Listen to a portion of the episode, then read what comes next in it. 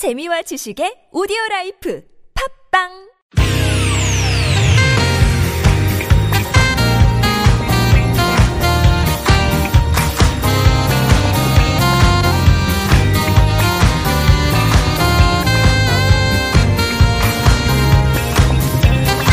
이유가 뭐지? 도대체 뭐 때문에 세상만사 궁금한 이야기들을 꼼꼼하게 살펴봅니다. 최진봉의 왜?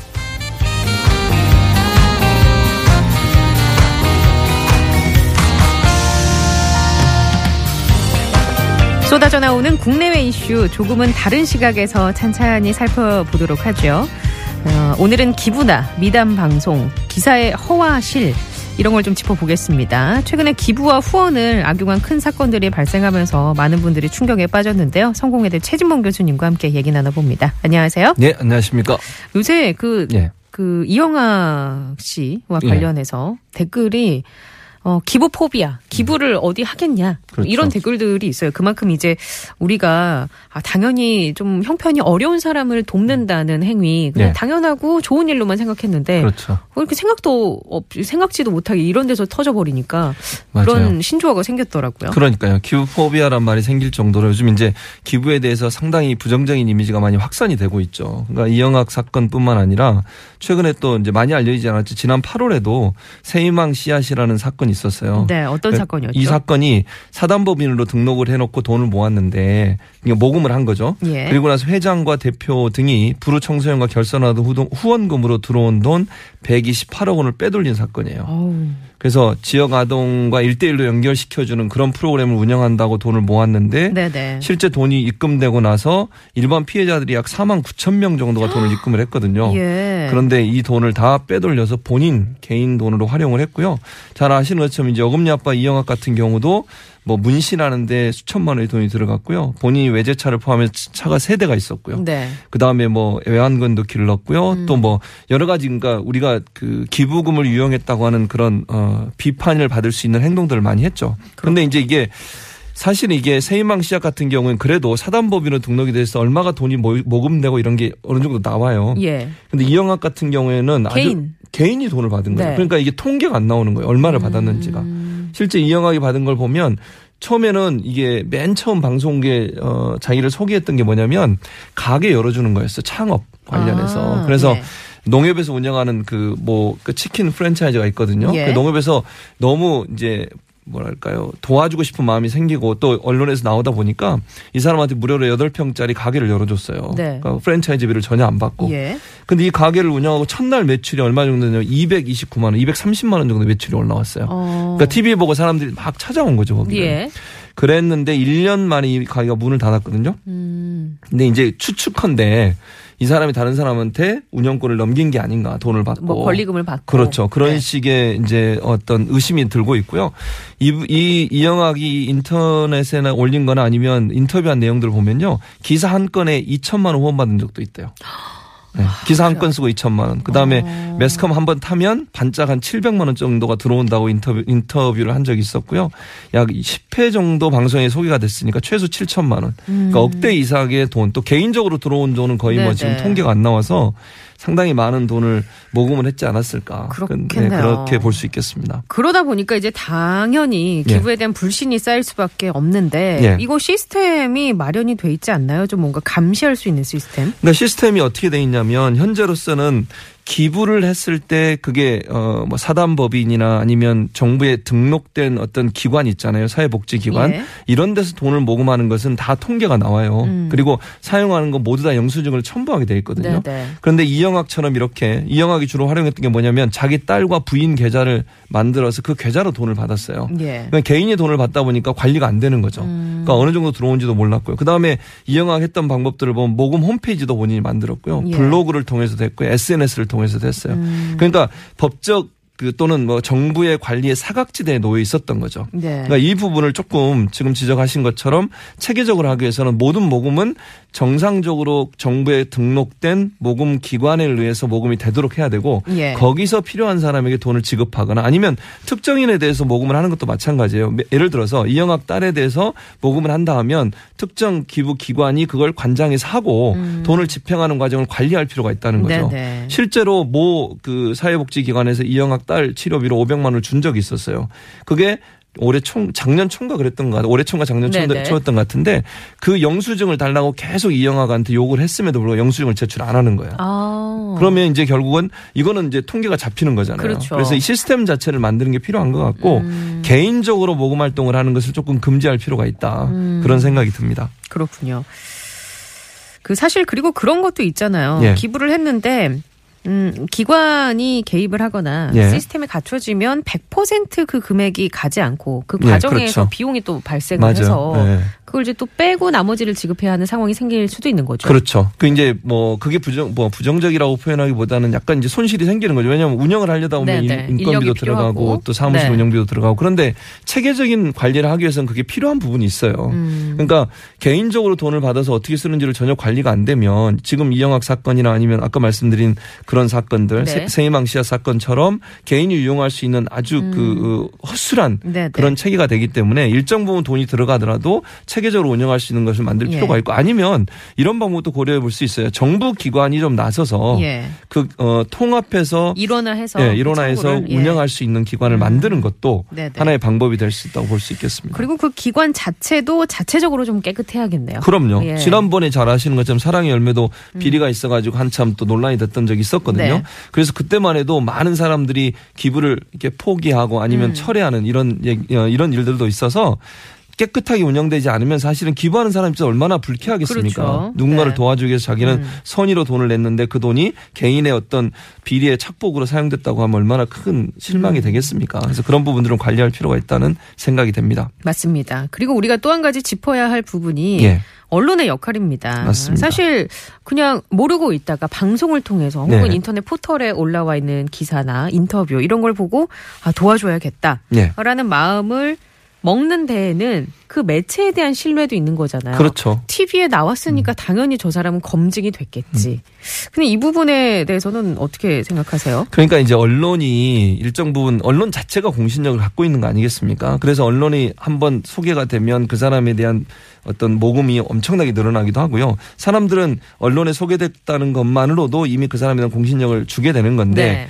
문제는 뭐냐면 언론사들이 제대로 이걸 검증을 하지 않고 이 출연을 시킨다는 거예요. 그러니까 프로그램이 매주 한 번씩 방송에 나가는 거잖아요. 음. 예. 그럼 아이템을 찾아야 되는 거죠. 아, 쫓기다 보니까. 그렇죠. 이 프로그램도 마찬가지 아니에요? 예. 저는 늘 일주일에 한 번씩 나오지만 네. 최진 아나운서 이렇게 읽으시고 이러려면 힘드시잖아요. 근데 저희도 검증을 해야 되니까요. 팩트에 대한 부분을 검증해야 되고. 맞습니다. 음. 근데 이제 이건 인물에 대한 검증을 어떤 시간을 투자하든지 인력을 예. 투자를 해서 예. 해야 되는데 바쁘게 바쁘게 돌아가는 방송 현실 속에서는 쉽지 않다. 쉽지 않다는 거죠. 그다음에 이제 당사자 주변 사람들 얘기만 듣고 취재를 하거든요. 음. 그러다 보니까 당사자 주변 사람들은 잘 모를 수 있잖아요. 네. 세세하게. 예를 들면 이영학 같은 경우도 주변의 사람들은 별 이상이 없었던 사람이다 음. 이렇게 얘기하는 경우가 많거든요. 그런데 그때 당시만 해도 사실은 이영학이나 부인이 뭐 금목걸이나 예. 금팔찌 같은 걸 차고 있었던 정황이 포착이 됐어요. 그런 부분이 좀 의심스럽게 볼, 볼 필요가 있는데 그런 부분도 문제가 되고 또 한 가지는 이제 문제가 되는 게 뭐냐면 소재를 찾는 어떤 방법이 예. 신문이나 아니면 인터넷상에 올라온 글을 통해서요. 음. 그러다 보니까 신문이나 인터넷상에 올라온 글이 100% 맞다고 볼 수는 신빙성이 없잖아요. 좀 떨어질 수도 그렇죠. 있죠. 그러니까 cross check를 해야 되는 거거든요. 예. 거기서 어떤 사람을 소개했더라도 방송국에서는 다시 한번 네. 그게 진실에 가까운지 하는 부분들을 좀 조사해서 음. 왜냐하면 이 방송에 한번 나가는 순간 많은 사람들은 그걸 진실로 인식하게 그러게요. 되는 거니까 네. 방송사는 어, 프로그램을 만들기 전에 이런 책임 있는 모습을 좀 보여주는 게 필요하다는 생각이 듭니다. 그 예전에도 있지 않았나요? 그 예. 허위로 밝혀진 미담의 사례가 있었던 것 그랬었죠. 뭐 예를 들면 2005년 5년에는 소쩍새 마을의 사계라는 아. 그런 어, 프로그램 SBS 그 프로그램을 예. 만들었고요. 이분이 인력 스님이라는 분인데 또 KBS도 소개가 됐고 EBS까지 소개가 됐었어요. 네네. 그래서 그 당시만 해도 이분이 이제 뭐 민중과 더불어 살아가는 성자로 음. 소개가 됐고요.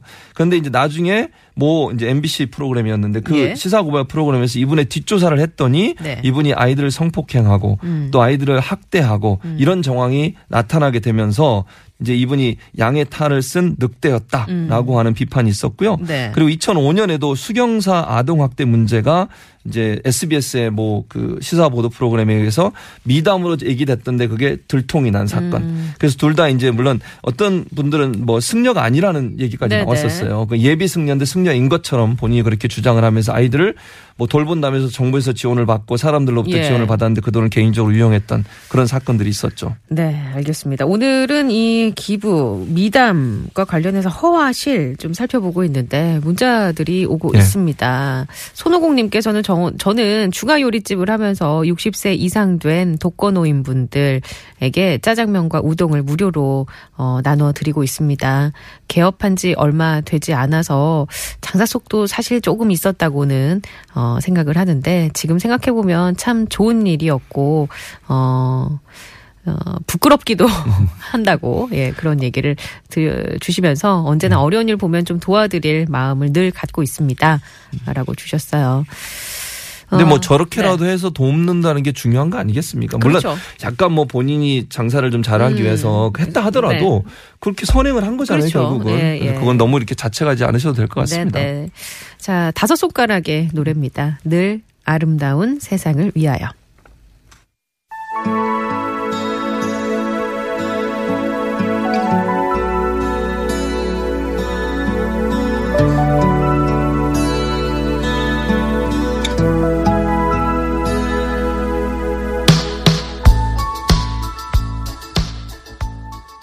(3119번님이) 저는 다섯 군데에 각각 만 원씩 하고 있는데 그곳들에서는 소식지를 보내주거나 회계 부분을 알려줍니다.